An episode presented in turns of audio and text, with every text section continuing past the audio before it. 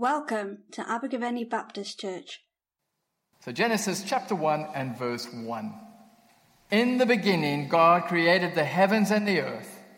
Now, the earth was formless and empty, darkness was over the surface of the deep, and the Spirit of God was hovering over the waters. And God said, Let there be light, and there was light. God saw the, that the light was good and he separated the light from the darkness. God called the light day, and the darkness he called night. And there was evening, and there was morning, the first day. And then if you move to verse 26, then God said, Let us make mankind in our image in our, and in our likeness, so that they may rule over the fish in the sea and the birds in the sky, over the livestock and all the wild animals, and over all the creatures that move along the ground. So God made mankind in his own image. In the image of God, he created them. Male and female, he created them. And then verse 31 God saw all he had made, and it was very good. And there was evening, and there was morning, the sixth day. Thus the heavens and the earth were completed in all their vast array.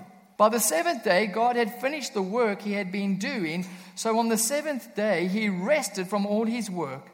Then God blessed the seventh day and made it holy, because on it he rested from all the work of creating that he had done. So, we're starting a new series today entitled The Big Story of the Bible Finding Our Place in God's Story. You see, the Bible tells one big unified story, and it finds its climax in Jesus. So, in one sense, the Bible is all about Jesus. But it's more than that, it, it's the story of God and his relationship to the world.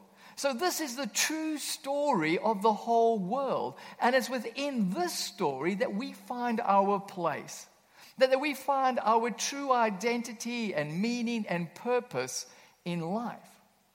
Now, we often struggle to, to see and grasp this bigger story. We're very good at, at, at knowing passages within the Bible, but, but we often fail to see how they all connect to each other and how they, they tell this bigger story. And part of the reason is, well, because the Bible's so big uh, and it's so diverse that we, we, we struggle to see it. And so I think it's quite helpful if we see the Bible as a drama that is made up of six acts. In Act 1 is creation. God establishes his kingdom, creates his kingdom. Act 2, 4. There's human rebellion within the kingdom. Then Act 3 is Israel, the story of Israel. God chooses the nation of Israel, and it's through this nation that God is going to restore the world. And so the restoration of, of the kingdom is initiated. And in Act 4, Jesus, the king comes. God decisively acts through Jesus to restore and establish his kingdom. Act 5 is the church, the spreading the good news of the king in both words and action. And this is where we find our place. This is where we fit in to the story. And then Acts 6, restoration or, or, new creation. The king returns, and the whole cosmos is fully restored and renewed. And the kingdom is fully established, it's completed. And so that's the story of God in a nutshell. And this is the true story of the world, and I invite you to find your place within the story. Now, every story needs a gripping start, a, a, a, gripping opening line that's going to grab your attention. And no story has a better opening line than the Bible. Genesis 1, verse 1. In the beginning, God that the Bible merely assumes God's existence. The Bible doesn't try to, to prove God's existence, it merely de- starts by declaring in the beginning, God. And we're not told who this God is or, or where he came from. We merely introduced to him. It's kind of like when you're watching a movie and, and, and, all of a sudden the main character appears on scene. At that point, you don't know anything about this character, uh, what they like, uh, uh, who they are. But as the story unfolds, you soon discover a lot about who they are and what they like. And by the time we get it to the end of Genesis chapter 1, we know a lot about God. And by the time we get to the end of the, the, whole book of Genesis, and by the time we get to Jesus, we know a whole lot more about who this God is and what, what he's like.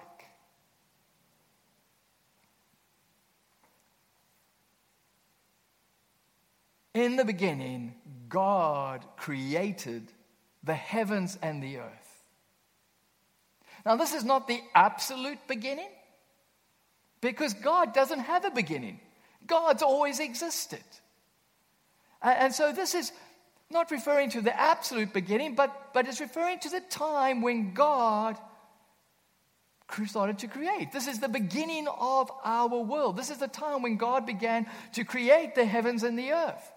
The whole cosmos is referring to the physical world the beginning of the physical world. We, we're not told anything about the spiritual realm in Genesis. We're not told about angels and demons. Yet, as the story unfolds, we soon realize that they are real and active within the world. But we aren't told anything about them. We're merely told about the beginning of, of the physical world. And the verb created is, is a gripping verb in a gripping opening line. The verb created in the Old Testament is only used for God. In the Old Testament, only God creates. Whenever the verb is used, God is the subject.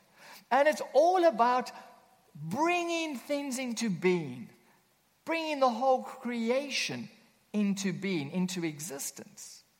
We live in a cause and effect universe.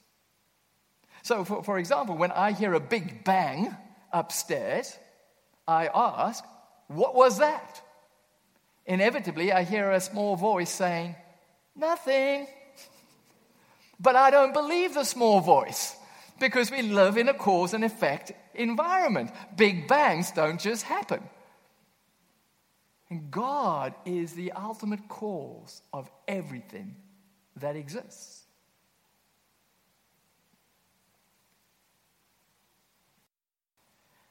And, and, that line, the first sentence, is just the headline of the whole creation account. And the rest of Genesis 1 tells us how God actually goes about creating. And, and this is where all the problems start.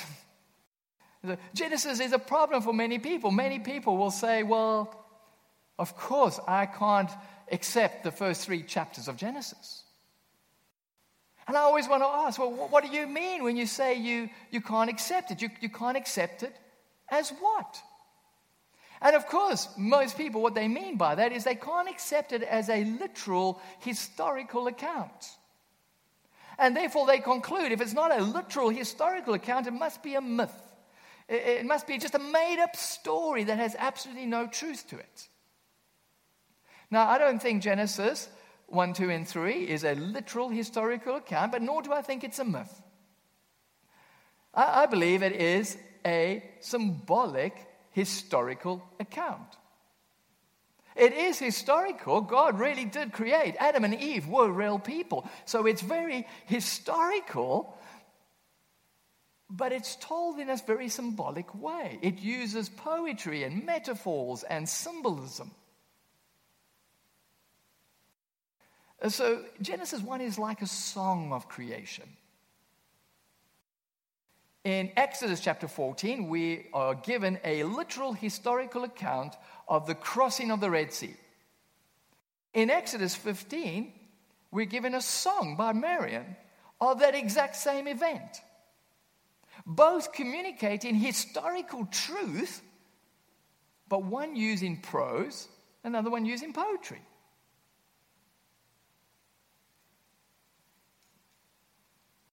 And so modern science is not in conflict with the Bible. Uh, Both uh, uh, modern science and the Bible are offering compelling answers to different questions. Science uses scientific language to answer the scientific questions of how and when. Where the Bible uses poetry and symbolism to answer the theological questions of why and who. And, who. and so we need both because they're complementary, then they're mutually informing. Stephen Hawking, arguably one of the greatest scientists of his generation, writes Science may solve the problem of how the universe began, but it cannot answer the question why does the universe even bother to exist? And so we need both. We need both science and the Bible. Another big problem people have is they don't appreciate that Genesis was written to people many, many years ago who had a very different culture and worldview. So, Genesis was not written to people who have our scientific worldview. They did not think of Earth as a planet that rotated on its axis while orbiting the sun. Nor did they think that Earth was just one of many planets and that the sun was just one of billions and billions of stars in galaxies and galaxies.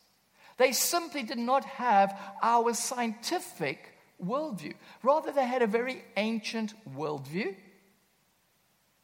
What did the ancients believe? How did they perceive the world? Well, firstly, they thought before anything began, they believed there was just this cosmic ocean of chaos. And that the gods created the universe out of this cosmic ocean. And that the earth was flat and it was floating on the sea.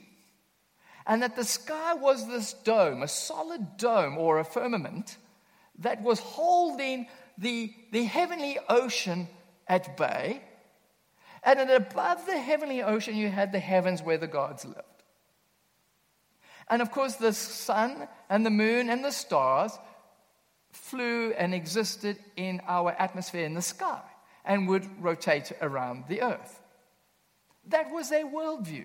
That's how they perceived the world. And so naturally, Genesis 1 reflects this worldview.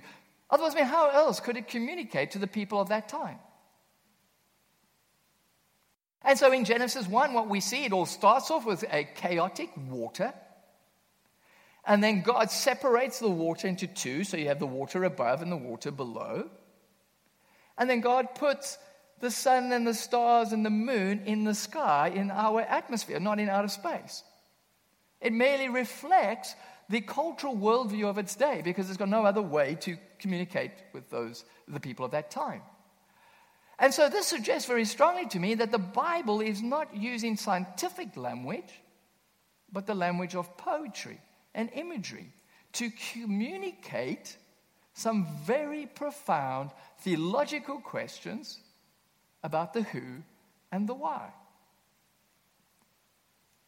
What are these theological truths? Well, in Genesis chapter 1 and verse 2, we read, Now the earth was formless and empty, darkness was over the surface of the deep, and the Spirit of God was hovering over the waters. So before God begins to create, there is this formless, empty, dark, chaotic water. So God doesn't create out of nothing. He's got this raw material that he's going to use to, to mold and create. We are not told where or when or how this raw material came about. But presumably, if anyone asked, where did it come from? The answer would be, well, from God, of course. But this story merely starts with this pre existent raw material. And what we discover over here, unlike all the other ancient Middle Eastern creation stories, which have the gods being absolutely terrified of this chaotic water and they have to fight it and try to subdue it in order to bring about creation. What we see over here is that God single handedly, without even creating a sweat, brings order out of chaos, light out of darkness, and the whole cosmos out of the chaos. How does he do this? Through the Spirit of God and the Word of God. It's by His Spirit and through His Word that He brings about this cosmos out of the chaos. And so we, right at the beginning of the story, we introduce two very, two very important agents, the, the Spirit of God and the Word of God, which as we see become very key players as the story unfolds. And in later Christian thought, we see glimpses of what later Christians called the Trinity.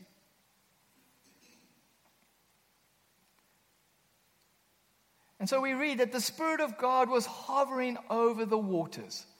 Now, the word spirit in Hebrew is ruah, and it means spirit or wind or breath.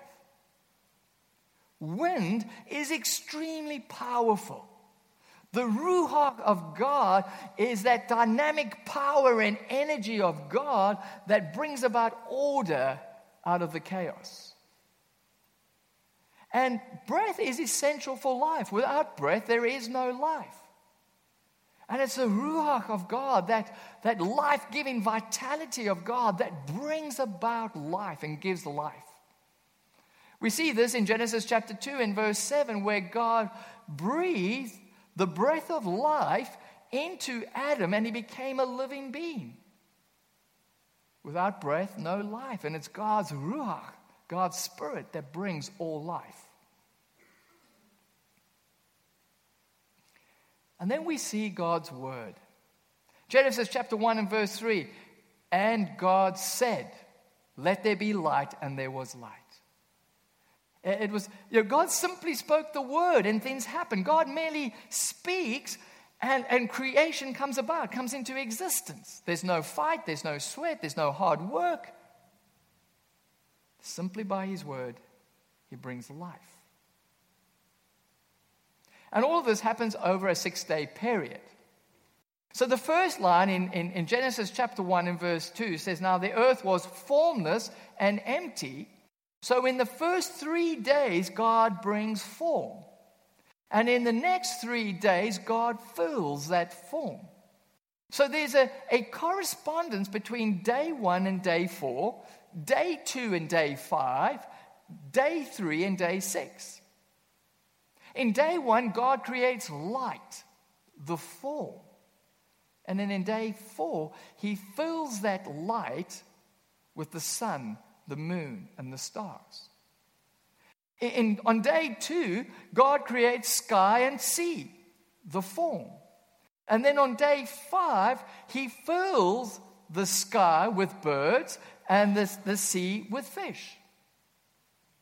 On day three, God creates land and vegetation. And then on day six, He fills the land with animals and humans. And so we have God being depicted as an artist who, on the first three day, he, days, he sketches the outline of creation. And in the next three days, he colors it in and fills it in. And then on the seventh day, he takes his rest. He rests on the Sabbath. And, and, and we see God has a Sabbath, which becomes a very important concept, Sabbath, for the Jews, as we will see in the unfolding story. And so the Genesis 1 has this literary, it's a literary device, has a literary framework which models a working week and shows us the importance of Sabbath. But more than that, the six days of creation shows us that God brings about creation in a very ordered, structured way, in a very sequential way. Now, of course, the presentation doesn't fit in with our modern science. We have you know, three days before there's a sun. We have vegetation growing before there's a sun. So, how does that work? Uh, and we've got this heavenly ocean and, and, and the sun and the moon all within our atmosphere. And so, it doesn't fit our modern science. It's reflective of their ancient culture. But what it's revealing, what it's teaching, the profound truth, is that there's an order and a structure to creation. Everything's in balance. Everything's in harmony. God has brought about a creation that is harmonious and everything's in balance. And God declares it's good. After each day, he looks at what he's done, he goes, That's good. And right at the end, he goes, That's very good. It's good. And so this teaches us a lot of, Genesis chapter 1 teaches us a lot about God and about the world we live in. It also teaches us a lot about humans, but we'll look at that next week. Today we'll just focus on what it teaches us about God and the world. So, what does it teach us about God? Well, it teaches us that God is very distinct from creation. He's very different from creation. He stands over creation. He is the one who brings about all things. He brings everything into existence. So, so he's very different from creation. It also shows us he's very powerful. He doesn't work up a sweat, he doesn't have to struggle. It's merely by his word and by his spirit that he brings creation about. He's very powerful, but he's also very personal. He's not just some cosmic force that is bringing things into being, he's very personal. We see this particularly in verses 28 to 30, where God speaks to people. He addresses humanity directly, He speaks directly to us. We'll look at that more in a few weeks' time. And He's also presented as King. He, he stands over creation. He controls all of creation. He rules over creation. And so the sun and the moon and the stars are not gods, like the ancients believed, who control destiny. They are merely objects God has created to govern the seasons. And God names everything. Naming something was very significant in the ancient world. If you named something, it implied that you had authority over it. God names everything. He has authority over everything. And therefore, God is presented as the king of creation and creation as his kingdom. It also teaches us a lot about creation. God brought it into existence. It's not just the chance of uh, some random chance that has brought it about, but God has willed it into existence. And it's God's kingdom. It's being brought in to be God's kingdom. And it's good. It, it's good uh, creation is not, some, is not depicted as something that is evil and, uh, and, and terrible and bad, and we need to escape from it and get up to heaven. No, it's shown to be good, intrinsically good. And, we should celebrate creation just as, as God at the end of each day went, Wow, that's good. We too should be going, Wow, that's good. And when we start celebrating creation, it leads us to worship the Creator who has created it. Now, of course, creation comes out of chaos. There was this cosmic chaos that, that symbolized all these cosmic forces. And there's, there's some sort of power about creation. Creation can be terrifying. Nature, the power of nature is, is terrifying in many ways. And, and yet, God has taken all these powers, all these, these forces that, that can be so terrifying, and He's created an environment that can sustain life. He, he's brought order to it, He's brought harmony to it, He's brought balance to it, and He's made it beautiful. And He says it's very good. And so we can celebrate creation because creation is good and it's been created by a good God. And creation is a temple. Creation is a temple. Now, we don't often get this, but in Genesis 1 and particularly Genesis 2, there's a lot of symbolism within it that suggests that it's been presented to us as a temple. What's a temple? Well, it, everyone in the ancient world will know exactly what a temple is. Temple was a place that they would go to meet with their God. A, a, a temple was a place where heaven and earth met. It was a place where God's realm uh, and, and humanity's realm intersected, where you were actually able to go into the presence of God, and was a place where God would be dwelling in the midst of earth.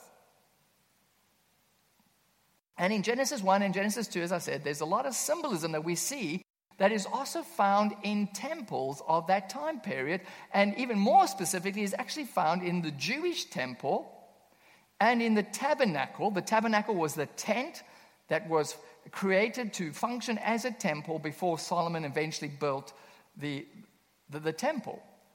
And there's a lot of symbolism within it that is reflected in the creation stories. And, a lot of scholars have also noticed that temples were often created in six stages, in six periods, just as you have in creation, you have six days. And so, for example, in the book of Exodus, when it's talking about the construction of the tabernacle, it is presented as being constructed in six days. And each stage is introduced with the phrase, and the Lord said, just as we have in Genesis, and God said. And so it's been presented as six stages. And then when it gets to the seventh stage, we read in Exodus 31 and verses 12 to 13 Then the Lord said to Moses, Say to, say to the Israelites, You must observe my Sabbath. Six stages of construction, Sabbath. And so there's a very deliberate correspondence between the, the, the construction of creation and the construction of the tabernacle and temples. And what is the last thing you put into a temple once it's been constructed? An image, an idol, the image of God. What is the climatic thing that God places within creation, His temple? His image, humanity. And that's the reason why the, the, the, Jewish temple never has an idol or an image in it, because the only image that would do is real, live, breathing humans, not some idol of stone or wood. And then it says that God rested. Now, that doesn't mean he was exhausted after six days' work and he had to put his feet up and went, Whew, I'm glad that's over. No, it means he came and he took his rest. He came and he enjoyed creation, marveled at it. We see this in Psalm 132 and verses 13 to 14. It says that God chose Zion now, Zion's another name for Jerusalem. More specifically, is referring to the temple in Jerusalem. And says, God chose Zion, the temple, to be my resting place. It was the place where God would take his rest. It was the place where God would take up residency. He would dwell there. This would be his home. And creation is depicted as a temple, as the place where God wants to come and take his rest. He wants to take up residency. He wants it to be his home. Now, we normally miss this because we always think, well, heaven's way up over there, way out. God is far away. God is distant. But that's not what the original idea was. God was wanting to come and make his home amongst us and live amongst us and take his rest in creation. Now, of course, the world today is a complete mess. We'll get to that in a few weeks' time. But it wasn't supposed to be like that. That wasn't God's intention. God's intention was to make a residency for himself and to come and be at home in his creation with humanity. And so within this passage, we learn a lot about God. God is personal, God wants a relationship, He wants to come and live with us and be at home with us on earth. And we learn a lot about the world. The world is good, it's intrinsically good. It was created to be the place and the home for us and for God. Let's pray. Heavenly Father, we thank you for, for, for Genesis that's so so rich in meaning and so profound. And Father, forgive us the times when we've, we've got so caught up on details and, and, and conflicts between science and poetry that, that we've just missed the point that you are an awesome God who has created an awesome world and you want to come and live with us because you want a relationship with us and you just think it's a great idea. And so, Father, we thank you for that. Thank you for the times when we, we have falsely thought that you're distant and disinterested in the world, or we thought the world was an, was an evil place and we've, we've treated it badly. Father, help us to have a good understanding of your world and your purposes and ultimately help us to find our place within this story. We ask this in the name of Jesus. Amen. Thank you for listening to our podcast. For more information about Abergavenny Baptist Church, please visit our website at abergavennybaptist.co.uk.